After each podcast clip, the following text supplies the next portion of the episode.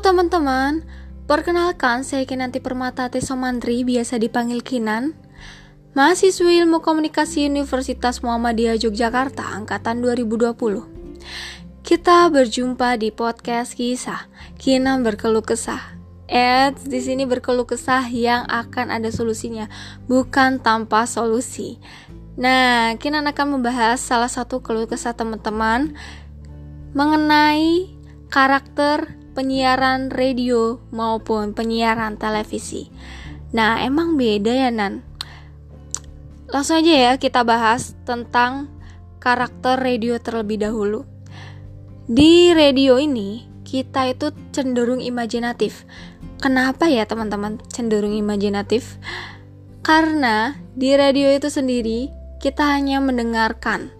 Bahkan kita tidak tahu kondisi sebenarnya penyiar itu lagi seneng kah, lagi galau kah, atau lagi sedih, atau lagi marah. Kita tidak tahu ya.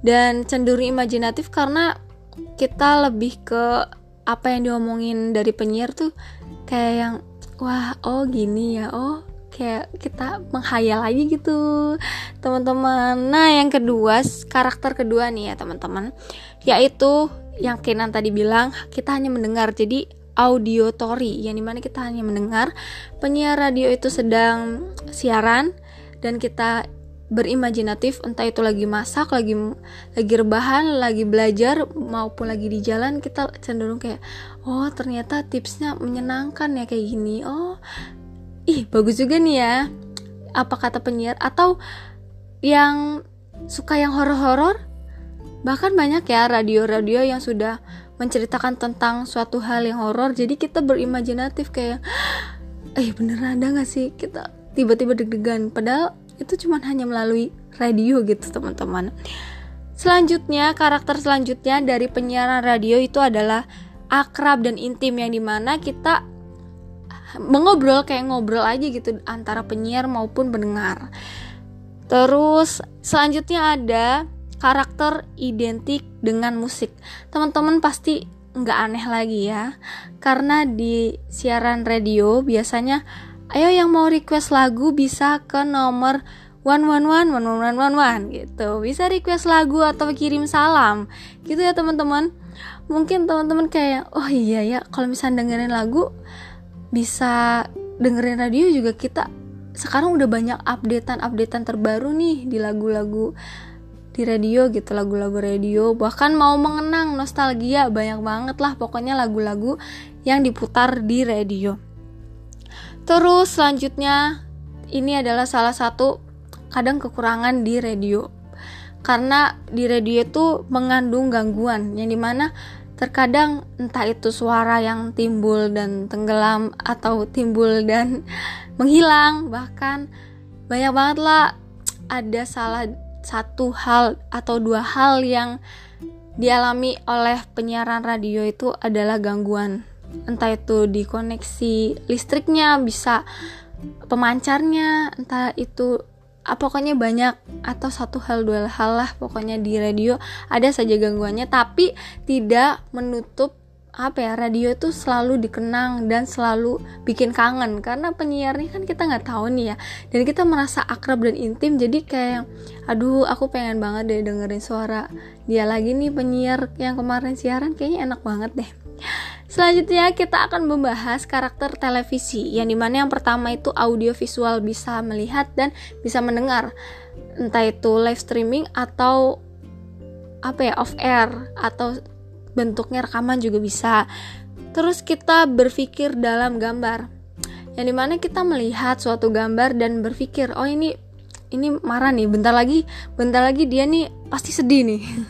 Gitu kan teman-teman, kalau misalkan kita melihat televisi, kita yang menerka-nerka ini gambarnya kayak berarti ngertiin ini gitu kan.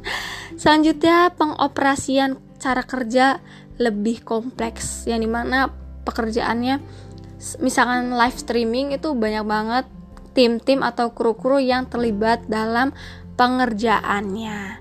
Dan kekuatan televisi itu adalah daya rangsang yang sangat tinggi, detail, detail gambarnya tuh sangat jelas, dan kita bisa melihat ini gambarnya seperti ini, ternyata hal yang seperti ini bagus deh kayak gini.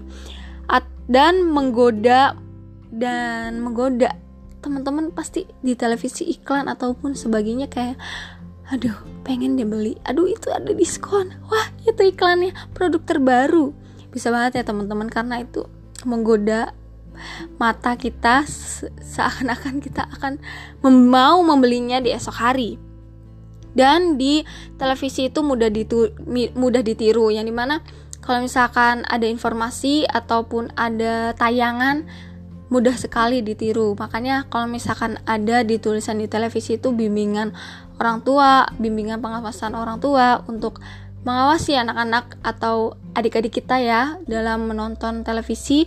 Jangan sampai hal-hal yang tidak boleh ditiru malah ditirukan gitu ya teman-teman.